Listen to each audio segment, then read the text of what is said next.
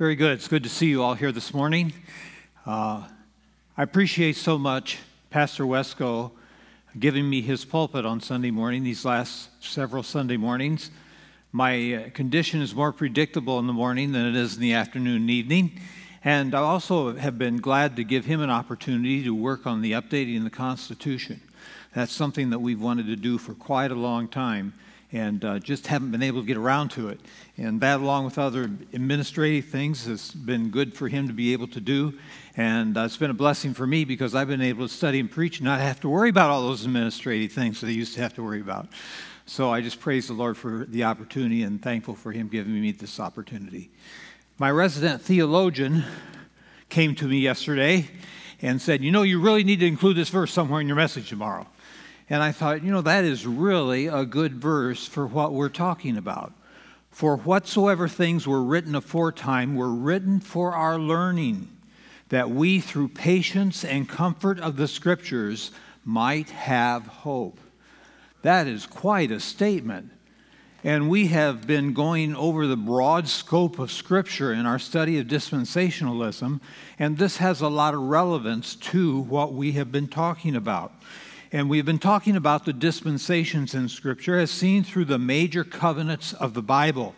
The major covenants in the Bible do indeed divide the Bible into sections of stewardship periods. A dispensation, after all, is actually a stewardship a uh, rule of life given to a steward as he looks after the house of God. And of course, God is the landowner, and the uh, house is the world, and we are the stewards that God has commissioned to take care of that house.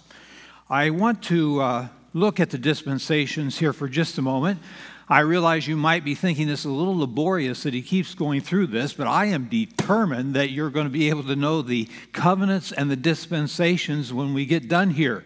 So, what I'd like to do now, and I don't want to take a lot of time to do it, is just some of you know this quite well. So, don't hesitate. Just everybody who, who knows it or thinks you know it, holler out the answer, and then we can move through these real quickly. And some of you who aren't familiar with them will have them reviewed in your mind. So, what is the first great covenant of the Bible? The Edenic covenant, okay? And the uh, dispensation that goes with that is louder. Conscience, conscience, okay? Conscience, or innocence, I'm sorry. I'm ahead of myself, okay? That's okay. What is the second great covenant? Adamic and the dispensation? Conscience. Good, you caught up with me. Uh, the third great covenant of the Bible is the Noahic, and the dispensation is, say it again, human government, right. The fourth, Abrahamic, the Abrahamic covenant, and with that is the dispensation of promise, promise. The next covenant is Mosaic covenant and the dispensation of the the law right. And after the Mosaic covenant comes the new covenant, and that is a dispensation of the church. Very good. And then last of all, we have what covenant? The kingdom covenant, or in scriptural terms, the new covenant stated again. And the dispensation is that of the kingdom. Right, right. Now, as we look at dispensations, one thing that we haven't emphasized a lot is that dispensations help us to understand how to interpret and apply Scripture. For example, let's ask the question should we try to find the tree of life? Well, first of all, God put man out of the garden and prevented him from being near the tree of life. Second of all, the tree of life was certainly destroyed in the flood. And third of all, it appears again in the eternal state. So the tree of life was something that was present in the Garden of Eden for Adam and Eve to know about, for us to know about, and for them to see there. But it's not something that we actually look for in our present, in our present dispensation. Should we eat shellfish and ham? You know, if you read your Bible directly in the Old Testament, it forbids you to eat shellfish and ham in the Old Testament law. But we don't worry about that today. Why? Well, the reason is that in that period of stewardship of the Old Testament law, as an illustration of being separate from the world, God required that of his people, Israel in particular. But in the new covenant, the old covenant of the law was completely annulled and set aside. And we don't live under the stipulations of the law anymore.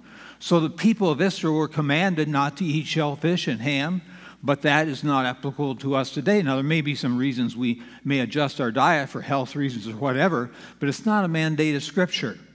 Uh, one that's a little bit more sensitive today is the issue of sodomy or homosexuality. In the Old Testament law, sodomy, homosexuality received the death penalty in the theocracy and in the kingdom. Uh, should we follow that procedure today? Well, the answer is in the kingdom, in the theocracy, that was true. But today we're in the age of the church, and number one, the church has no penal power. It has no authority given by God to execute people, as the theocracy did in the Old Testament. We're in a different stewardship. What is our responsibility today? Our responsibility today is give them and everybody else the gospel. We want to share the gospel that gives deliverance and salvation. And uh, we're not in a law code theocratic era. Uh, we could talk about many other things. For example, we're going to come today to the Ten Commandments. Do the Ten Commandments apply to us? No. Do I get any reactions on that? As they're in the Old Testament covenant, they don't. But do you know that nine of the Ten Commandments are repeated in the New Testament epistles? And so the concise statement in one place of the Ten Commandments in the book of Exodus, chapter 20, is helpful to us, even though technically that is not the reason we are following them, because the law is dead to us, but they are principles that are repeated in the New Testament, nine of the ten. And of course, the one that is not repeated is the one about the Sabbath and the church is not obligated, does not observe the Sabbath. We observe Sunday, the first day of the week, in commemoration of the resurrection of the Lord Jesus Christ. And then we could talk about nations versus one world.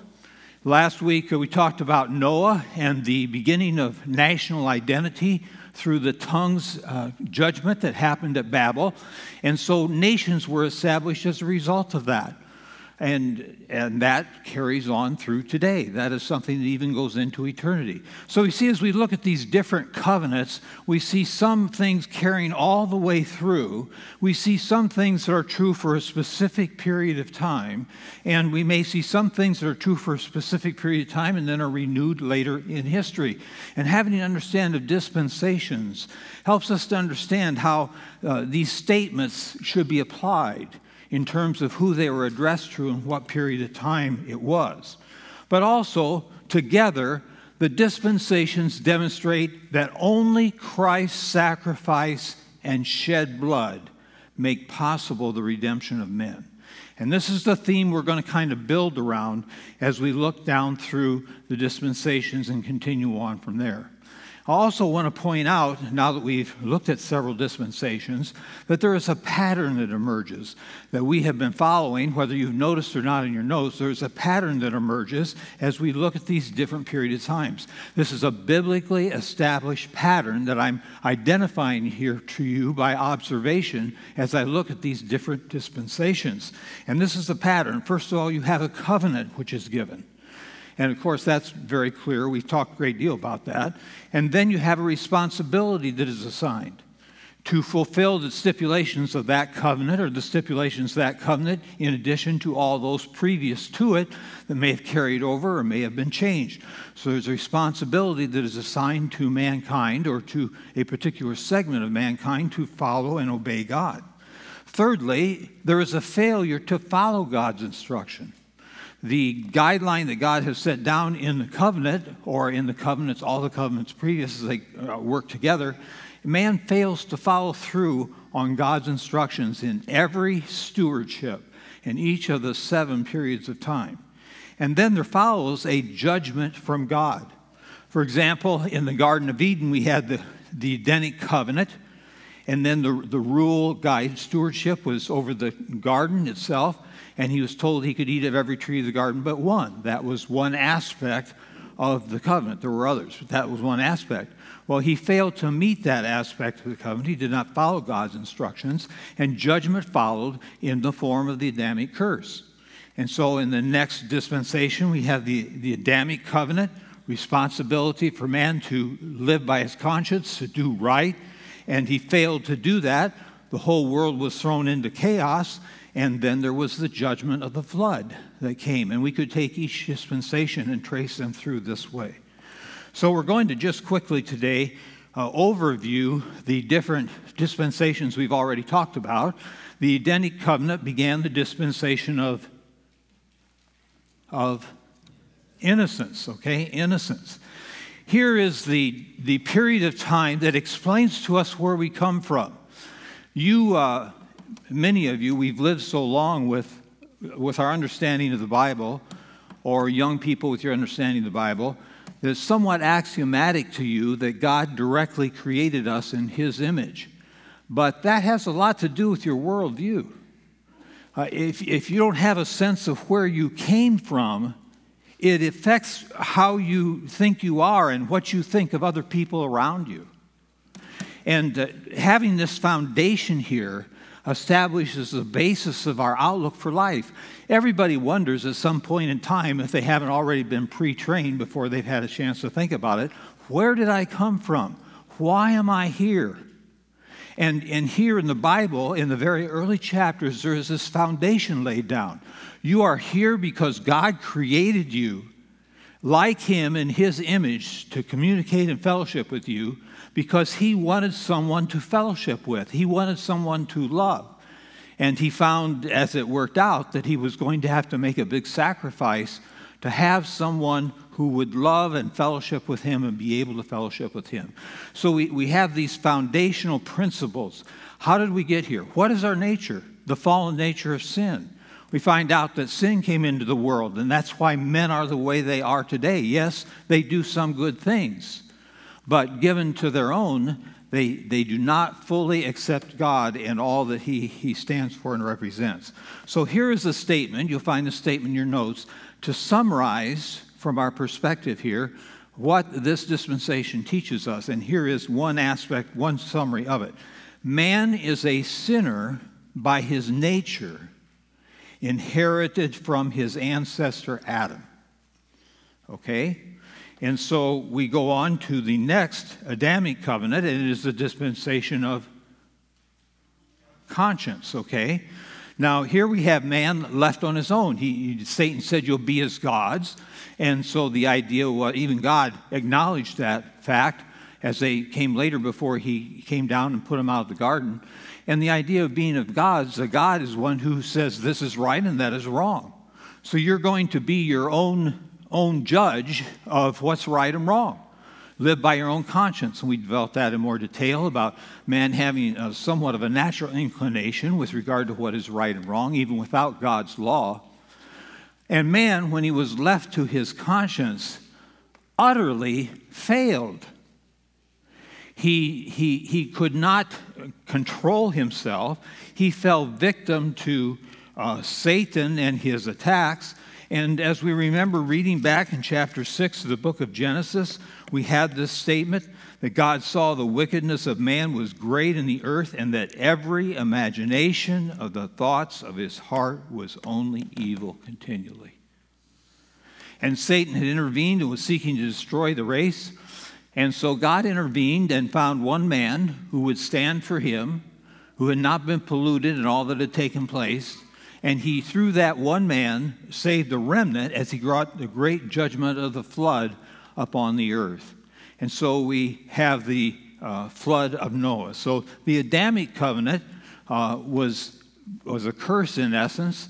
And, and man, when he was left to himself to make his own decisions purely on his own, could not meet the holy standards of God. And as a result, the consequences of his sin led him to the depths of depravity. And so, as a summary statement for this section, we might say this Man, in his sin nature, left to himself, will sink to the deepest depths of depravity. That's what happened during that period of time. Okay, and then came the Noahic covenant, which was the dispensation of human government. Okay, uh, when God brought them off the ark, He established some restraints to keep the same thing from happening that had happened before. Now, remember in the Noahic covenant, the statement to uh, multiply and fill the earth was repeated. In fact, it was not only repeated, it was emphasized because it was repeated twice in ch- chapter 9 of the book of Genesis to Noah. God's plan was for the families to multiply, and, and one family unit would go off in this direction in that part of the earth, and another family go off in another direction part of the earth, and they'd multiply and fill the earth. But rather than doing that, they, they circled around one personality, one charismatic personality by the name of Nimrod. And uh, under his influence and leadership, they founded a city that rebelled against God, that was the opposite of the anarchy before the flood, and now was a dictatorship run by Nimrod after the flood. And they defied God. And so God came down and, interestingly enough, made happen what he had designed to happen in the first place. He confused their languages and they scattered throughout the whole world. And his command to fill the earth was thereby accomplished by dividing them up and sending them all over the world. And in essence, setting up a bit of a competition to, uh, to build their nation, build their, their people, whatever. Uh, I, my message last week. Uh, I got uh, some feedback from it, and I got a lot of good feedback. But there was one feedback I got from a significant person in the church, namely Pastor. that said, I'm not quite sure I fully understand what connection you were making between Noah and voting. So I thought maybe I ought to make a statement about that to clarify a little bit. The dispensation here is the dispensation of human government. And so we have the formation of nations. So we're talking about national identity, first of all. We're talking about various nations. And when Noah came off the ark and he was given that covenant, Noah was the patriarchal father of his family and of the race. Nobody else was alive. He was a patriarch. Now, if things developed the way God wanted them to develop, these various families that were born in, under, under him, born from his progeny, the three couples, and they would uh, have children, and these families would go out into the various parts of the world, and they would be patriarchal in the sense of the father being the head. And then gradually, as the number grew, there would become a national identity where maybe it'd be a group of patriarchs would be involved, and you'd see the, the development of human government, which was authorized by that covenant. So when Noah came off the ark, he was the patriarch, he was the head of the government, he was everything rolled into one. And he had great influence over what would happen in the future by the way he conducted himself and the way he, uh, the way he gave a testimony to what God was doing. And he failed in that because he, for whatever reason, somehow got off track and got uh, drunk or intoxicated. And as a result of that, some things took place that might better have not taken place.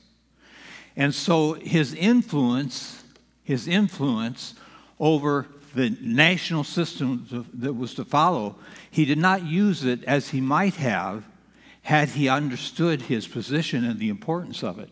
He had an opportunity to influence the future of the race, and he failed in that to a certain degree at least when he got drunk. And so my point was that as Noah had an opportunity to influence the future of the nations, as time went by. So we, by voting, have an opportunity to influence the direction that our country goes. And I was trying to draw a parallel there. Uh, the answer to the question, did Noah vote, is well, his vote was not one that fostered the plan of God in propagating the national system. And uh, if we fail to use our opportunities to vote, then we don't use our influence that God has given us providentially to do what we can do to promote godliness and standards according to the Bible. So that's what I was trying to say. Maybe that made it clear, maybe that made it even more unclear. But I really encourage you, you know, if you have a question, uh, some have come and asked me different things at different times. I really appreciate that. So we have the dispensation of human government. And our conclusion from that is that man can be restrained from his evil tendencies and encouraged to do good. That's what Romans 13 says. That's a paraphrase of it. But ultimately, his sinful nature overtakes him. The national system is not going to bring peace and deliverance to our world. Uh, on the other hand, some people are so frustrated with it that they think by getting rid of nations that that'll bring peace and unity to our world. No, that'll bring about the same thing we had before the flood when we had no national entities. And so the, uh, the nationalistic system, or we, we could apply this in other ways too, not just national systems, but organizations in our society that are designed to promote good and are designed to discourage uh, that which is wrong, they are helpful. They may help in, in temporal situations, but ultimately they will not solve man's basic problem that he is a sinner by nature. He has to be transformed somehow. He can't reform himself. He somehow has to be transformed. And you're going to see how this develops as we move along. Now we come to the Abrahamic covenant, and we want to think a little bit more about that one. We haven't talked about that one yet. And it is the dispensation of promise. Promise. Uh, we'll see later that this title for this period of time is actually used of Abraham in the New Testament four or five times. It talks about the promises or promise that God gave to Abraham.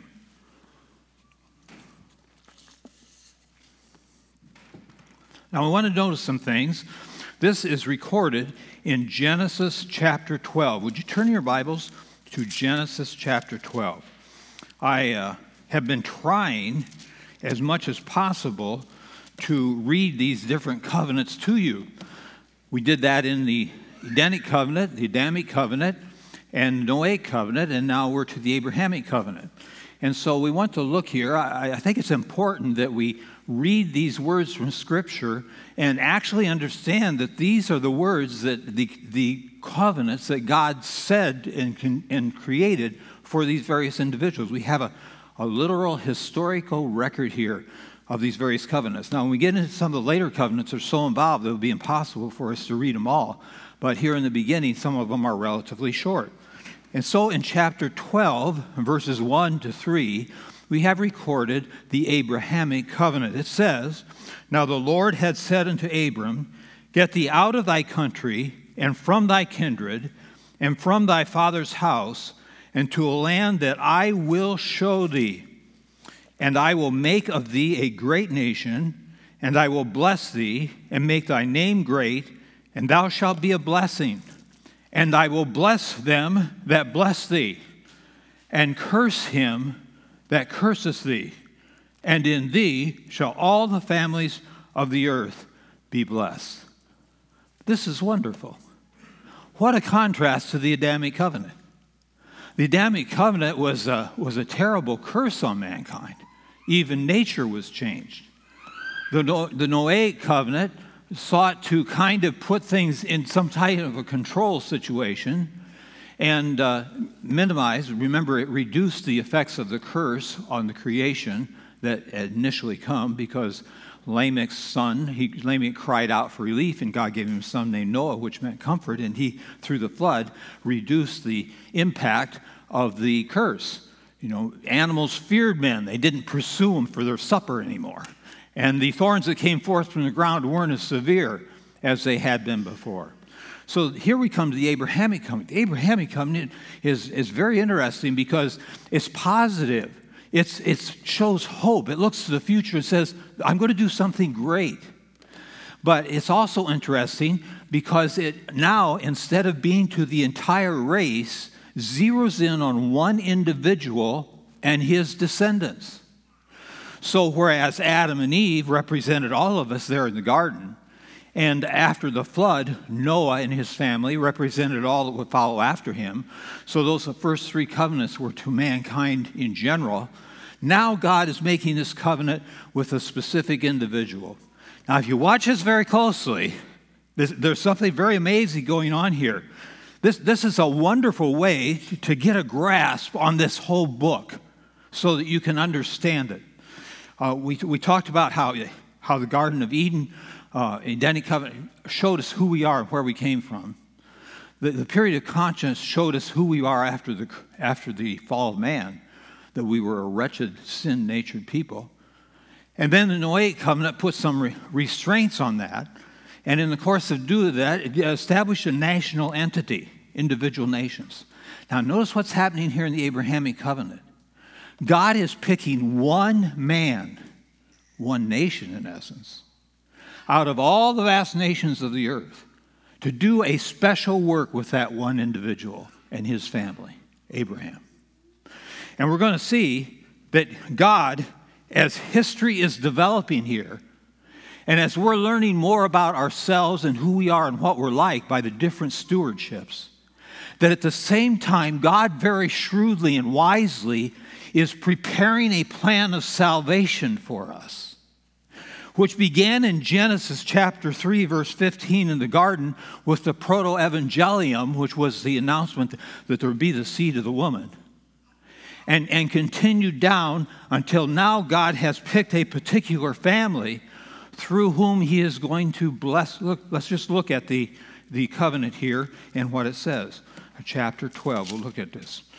It says, God says, Get thee out of thy country and from thy kindred and from thy father's house to a land that I will show thee. Notice, first of all, it does not say to this land and then identifying the land. When Abraham set out, it was kind of like it was kind of like what a, a game of uh, clue, hide the clue. He, he had to go. God led him along the way, but he didn't tell him where he was going to end up. That required an act of faith on Abraham's part. So God gave him instructions to go, and he'd lead him to a land, and Abraham obeyed, and he went in, uh, and, and was led by God to a particular land. Okay, what's the second thing? The second thing is, and I will make of thee a great nation. Here's our concept. In the Noahic covenant, God developed a nation type system. And now he's picking a particular individual, patriarch, one of those families that went out from there. He said, I'm going to make you, in particular, a great nation. So that's the second thing that he promised. And then he says, I will bless thee and make thy name great. Indeed, God did that God blessed him both materially and spiritually. It tells us that uh, he was blessed materially by, by the servant who went from Abraham to get a wife for their son Isaac. When that servant got to Bethuel and uh, Laban and was given Rebekah, or asked for Rebekah to go back with him, it says that servant observed as he spoke to Bethuel and sought to persuade him. He said to him, Abraham, this is in Genesis 24 35, Abraham has become great, and he, God, hath given him flocks and herds and silver and gold and men servants and maid servants and camels and asses. God blessed him immensely materially, and that's what he promised to do here. God also blessed him immensely spiritually. In Genesis 3, uh, Genesis 15, 6. I got to. My tremor isn't the best for a computer. Uh, he was blessed spiritually. This is an amazing statement, too. In Genesis chapter 15, verse 6, it says this And he believed in the Lord, and he counted it to him for righteousness. That's a very significant statement.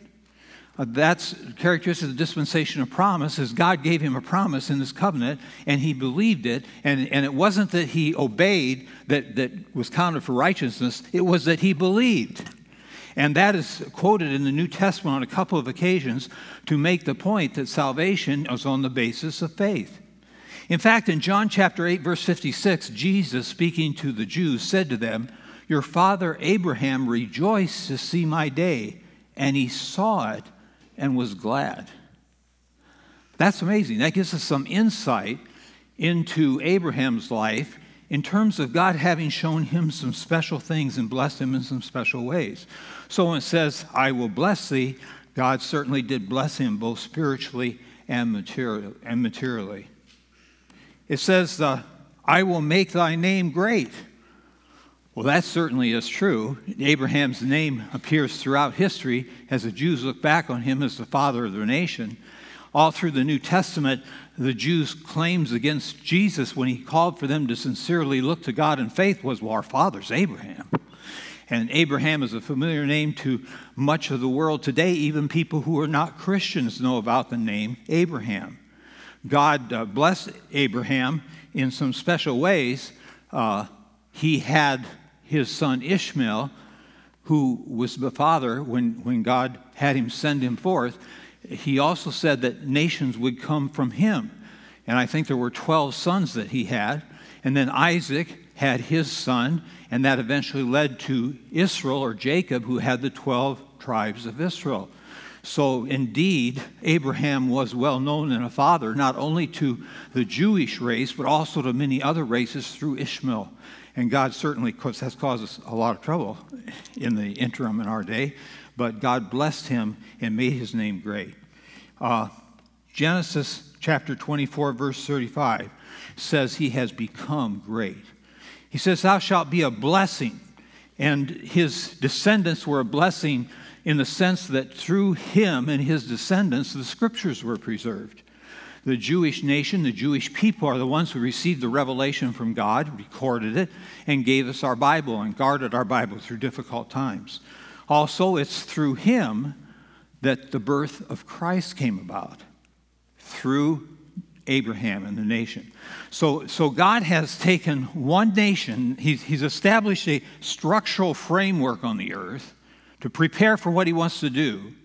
And then in that framework, he goes down and picks out one man who, who will be one nation that he's going to do special work with. And out of that one nation, of course, we know is going to come Christ eventually. And that will be the way, ultimately, that he will be a blessing to the nations. I will bless them that bless thee, and curse him that curseth thee. And in thee shall all families of the earth be blessed. Now, look at this statement I will bless them that bless thee, and curse him that curseth thee. This reaches out a little bit beyond Abraham because this is a promise that Abraham can be encouraged by, but it's a warning to the rest of the world about, about the nation of Israel and the descendants of Abraham. That you better be careful. These are God's special group of people. And we'll talk a little bit about that in a minute, a little bit more. And so uh, these are what we might call the stipulations that God made. But before we move on to the, the pattern here that we've been using to compare the different dispensations, I want, I want to say a couple things more about this covenant. Number one, this covenant was unconditional. It does, God did not say, if, if you, then I. If you, then I. If you, then I. He said, I will, I will, I will. That's what God said to him. It is unconditional. Number two is also everlasting. It is an eternal covenant that God has promised uh, to fulfill not only at some particular point, but forever. And I, I, want you to look at that in particular if you turn your Bibles to Genesis chapter 17. Genesis chapter 17.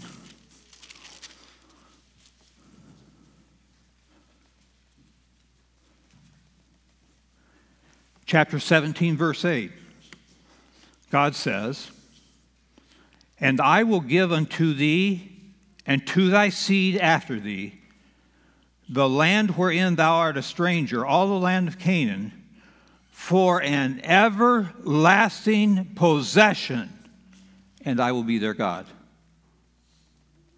Now, one of the arguments between the Reformed, who say the church replaced Israel because Israel killed Christ, and God finished with them and took all the blessings that were to go to them and gave it to the church. Therefore, there's no future for Israel. This would be a lie of God to his people because he said they would have the land as an everlasting possession. Okay? So there has to be a future for Israel, and there has to be a future for Israel in the land because God said it would be an everlasting commitment that He would give them a land. And then we find out in other texts, also a king. And so God is going to bless and direct in their lives. Uh, the other chapter I wanted you to look at here is chapter 15. Look at these verses. After these things, the word of the Lord came unto Abraham in a vision, saying, Fear not, Abram, I am thy shield, thy exceeding great reward. Well, that's, that's wonderful. That should really put you on a mountaintop. But wait a minute, it didn't, it didn't put Abram on a mountaintop. Look, and Abram said, Lord God, what wilt thou give me? Seeing I go childless, and the steward of my house is this Eliezer of Damascus. He's saying, you know, for God to say he's his shield and exceeding great reward, a nice thing to say, but it just doesn't seem to be working out in life. He hasn't got any progeny. God promised him descendants as the stars of the sky. Where are these descendants? And, and Abram said, Behold, to me thou hast given no seed. Lo, one born in my house is mine heir. And behold, the word of the Lord came unto him, saying, This shall not be thine heir, but he that shall come forth out of thine own bowels shall be thine heir. And he brought him forth abroad and said, Look now toward heaven and tell the stars if thou be able to number them. And he said unto him, So shall thy seed be. And verse 7, there's our famous verse, verse 6. I don't mean to skip that, we already looked at. Verse 7, and it says, Abraham believed the Lord was counted for him for righteousness. And verse 7 says, And he said unto him, I am the Lord that brought thee out of Ur of the Chaldees to give thee to this land to inherit it. And he said, Lord God, whereby shall I know that I shall inherit it? And he said unto him, Take me a heifer of three years old. Now, I'm not going to read this one, so I'll tell you real quick. They had a way of confirming a covenant in those days, and it was to take an animal and cut him into pieces and lay the pieces in two rows. One represented the uh, one making the covenant, and the other represented the one for, with whom the covenant was made. And then the individuals who were making the covenant would walk between those animals that had been cut into pieces as a statement that if I break the terms of this covenant, then I shall be separated, I shall be departed, torn apart the way these animals have been. And that's what's happening here. But there's a strange thing. Adam does or Abram doesn't walk through the aisle between the cut up animals. Only God does. And that is a, a, a, pictorial lesson to us that the covenant is unconditional. There is nothing that Abraham can do to make him deserve to be cut up. And God, anyway, at any rate, God would not cut him up. But God is saying, I'm, I'm swearing to you by this familiar pattern to you that this is a commitment I am making to you that is unconditional. Okay?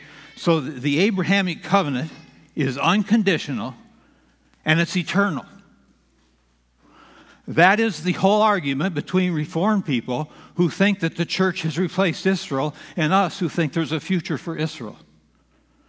Is that this is an eternal covenant and that this isn't uh, th- this is unconditional covenant.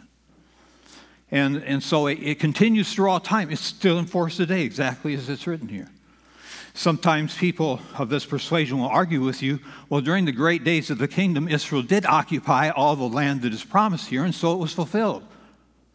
But in reality, there's two problems with that. Number one, they may have occupied it, but they didn't own it. In some of those cases, it was nations paying tribute to them. They didn't actually hold and own the land. First problem. Second problem is this is an eternal promise. It wasn't like it was attained once and then it was over. God says an everlasting covenant to Abram and his seed. So there has to be a future to Israel based on the Abrahamic covenant. Okay? So let's let's move on.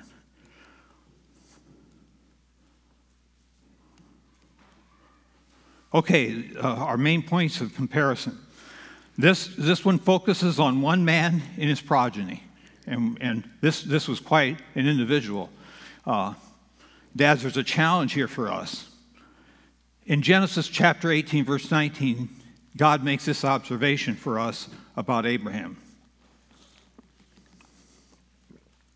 For I know him, that he will command his children and his household after him, and they shall keep the way of the Lord to do justice and judgment, that the Lord may bring upon Abraham that which he has spoken of him. Abraham was quite a great man. He deserved the admiration of his descendants, not the worship, but the admiration, not the presumption of being related to him, but the admiration as having a tremendous testimony for God. Remember, it was him who came within a split second of sacrificing his own son at God's command. Oh, what an amazing, what an amazing man of faith. Uh, man's responsibility believe God's promises. God gives this wonderful positive promise. Believe his promise, live in light of his promise. He says, You're going to occupy the land. Go and occupy the land. And, and all the problems that are associated with occupying the land, namely all the people that are there, God will take care of if you just believe in his promise and follow his leadership. That was the responsibility. Well, man failed. They went down to Egypt for a famine, which wasn't necessarily a bad thing, but they never came back. They stayed in Egypt. They didn't go back and try to carry out. You know, God promises us things, but He expects us to pursue them with what limited activity or ability we may have. And as we pursue them in our finite, limited, sometimes humble and difficult way, then He intervenes and fulfills the promise. But they had abandoned the promise and had stayed in Egypt. They strayed. Also, Egypt did not bless God's people. If we turn to Exodus chapter 1, we find out what happened here. It says here that there arose up a new king over Egypt, which knew not Joseph. And he said unto his people, Behold, the people of the children of Israel are more and mightier than we.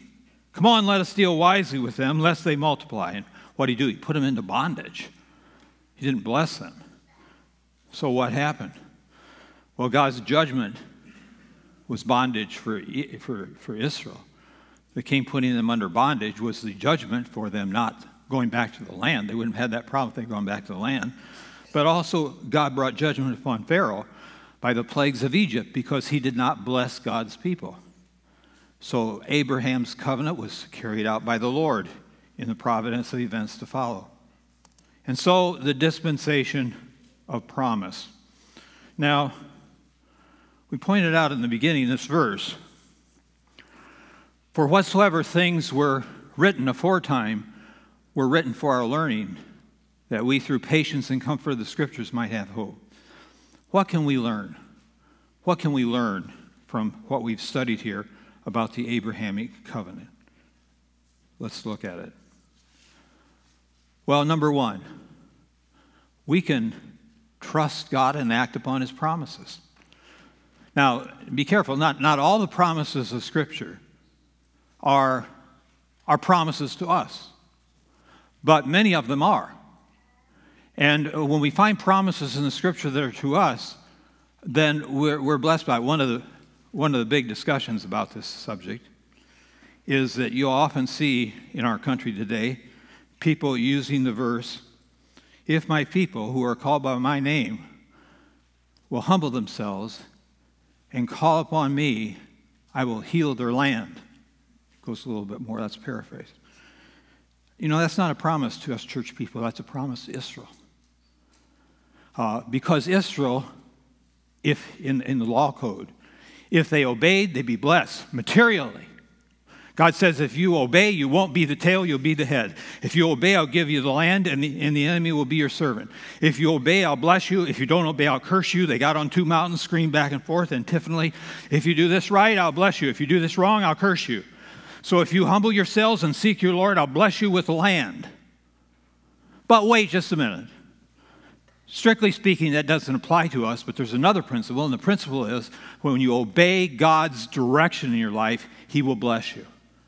The only issue here is it isn't necessarily physical blessing. He, this is a big difference between Israelites in the Old Testament and us in the New. God guaranteed Israel that if they obeyed Him, He would bless them materially. And when it's all said and done, getting ahead of myself here, He's, he's made a promise to them that is one sided, and he is going to bless them materially.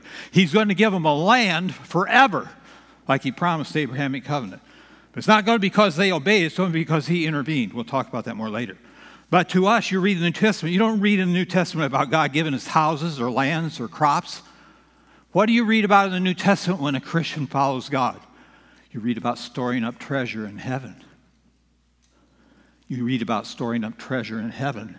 It's not a material. When you, when you, when you obey God, He blesses, but it, it doesn't demand a material blessing like it did for Israel. It's a spiritual blessing. It may be material, by the way. When we obey God and do things the way He wants us to do them, there are, there are natural consequences that are rewards and, if we don't, if we, for example, if we're uh, fidelity, if we honor fidelity in our marriage relationships, there's, there's an honor. I mean, you're going to have a lot less problems in life than if you're a fornicator. All you got to do is watch the news about that one. You know, there are natural outcomes of obeying God. Uh, but anyway, let's look on. So that's very, uh, let's look at Hebrews 11, uh, which talks about Abraham and gives us some insight. It says 11:8, by faith Abraham when he was called to go out into a place which he should after receive for an inheritance obeyed. And he went out not knowing whither he went. You know what we said? By faith he sojourned in the land of promise, hence the idea of the dispensation of promise, as in a strange country, dwelling in tabernacles with Isaac and Jacob and heirs with him of the same promise. God's promise to Abraham. It affects our attitude toward Israel politically, this teaching for us today. Now, Israel is not a saved nation like it will one day be, but it is still God's people.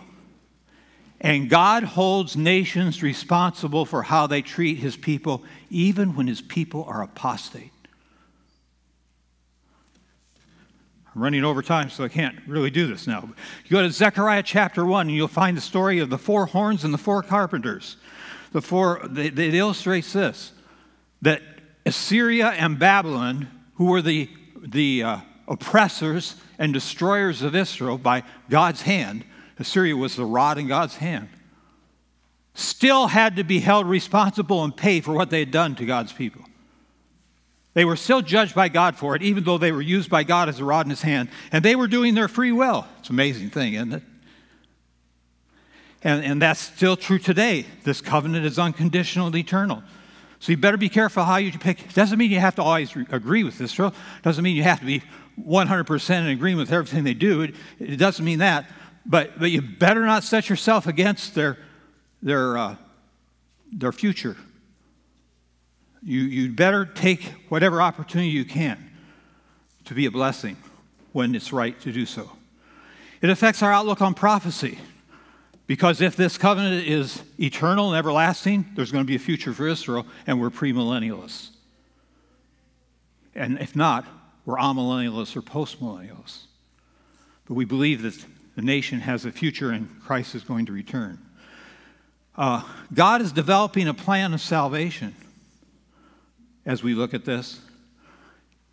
In retrospect, we read about the nations being blessed. And what do we think of? We think of Christ coming. We think of the church reaching the whole world with reaching out to everywhere in the world with the gospel.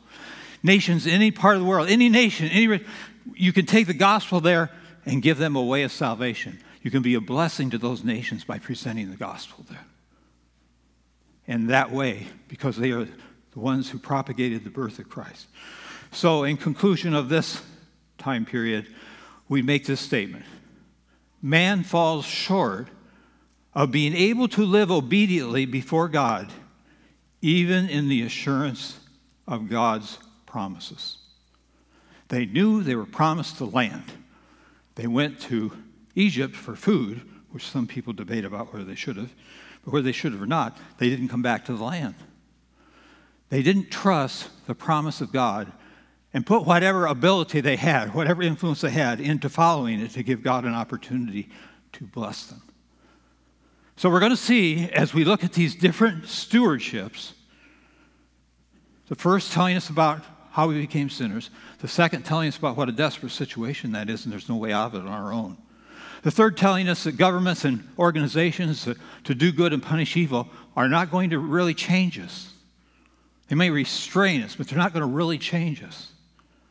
And now we, and now we come to this dispensation of promise, and we find God gives us a wonderful, glowing promise to motivate us to love Him and follow Him. And we still don't do it. What is the only answer? Come back next week. It's, it's, it's amazing. Because we come to the Mosaic covenant next, and this starts to develop some interesting things. Because the Abrahamic covenant said, Israel, bless you materially no matter what. I'm committed to blessing you materially. And then the next covenant says, if you don't obey me, I'm going to curse you. If you don't obey me, I'm going to not give you the land. Now, how do you reconcile those two covenants? They're contradictory to one another. We'll find out. Father in heaven, convict us where we need to be convicted today in these different things we've talked and thought about. Lord, I pray that you'd work on our hearts, that we not be here that we would be here searching for a little concept, a, a little thought, something maybe that's been an issue in our mind or hearts. Lord, maybe, maybe there needs to be a framing of a right worldview. What a wonderful thing to understand the Bible and how it all unfolds before us. Lord, the, the title, No, no Excuse. We're, we're seeing as the Bible unfolds this marvelous, intricate, well designed, plan to communicate progressively to us as sinful, blind people what God has done all through history to bring about our salvation and a wonderful, glorious future if we trust in Him. Pray, Lord, for any that may not be trusting in Him this morning, either for their salvation or for their walk, that you would work in their lives. In Jesus' name, amen. Come, Joel.